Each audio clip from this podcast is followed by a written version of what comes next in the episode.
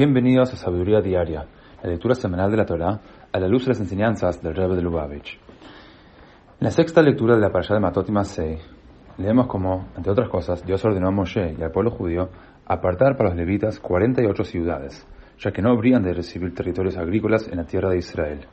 Las ciudades levitas servirían también como ciudades de refugio. Si alguien cometía un asesinato involuntario, los parientes de la víctima tenían permitido matar al asesino a menos que éste huyera a una de esas ciudades especialmente designadas. Como dice el versículo,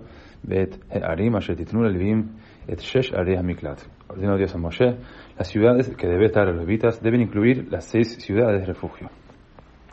Nos enseña el Rebbe en el Kutesijot, tomo 25, que la razón por la que las ciudades levitas servían también como ciudades de refugio refugio era que la vida de los levitas era la antítesis del asesinato no intencional.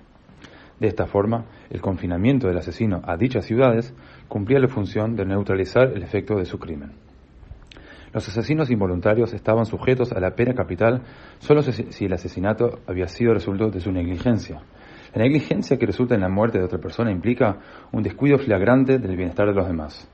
Esta insensibilidad hacia los demás se opone en forma absoluta a los ideales de la hermandad ejemplificados por los levitas. El papel de los levitas es conectar al pueblo judío con Dios a través del servicio del tabernáculo y el templo, y conectar a los judíos entre sí por medio de la enseñanza de la Torah. Del mismo modo, todos nosotros podemos aprender de los levitas y emularlos. Debemos buscar mejorar nuestra propia conexión con el prójimo, su conexión consigo mismo y su conexión con Dios, y esforzarnos siempre por garantizar de que ningún daño físico o espiritual le ocurra a la otra persona.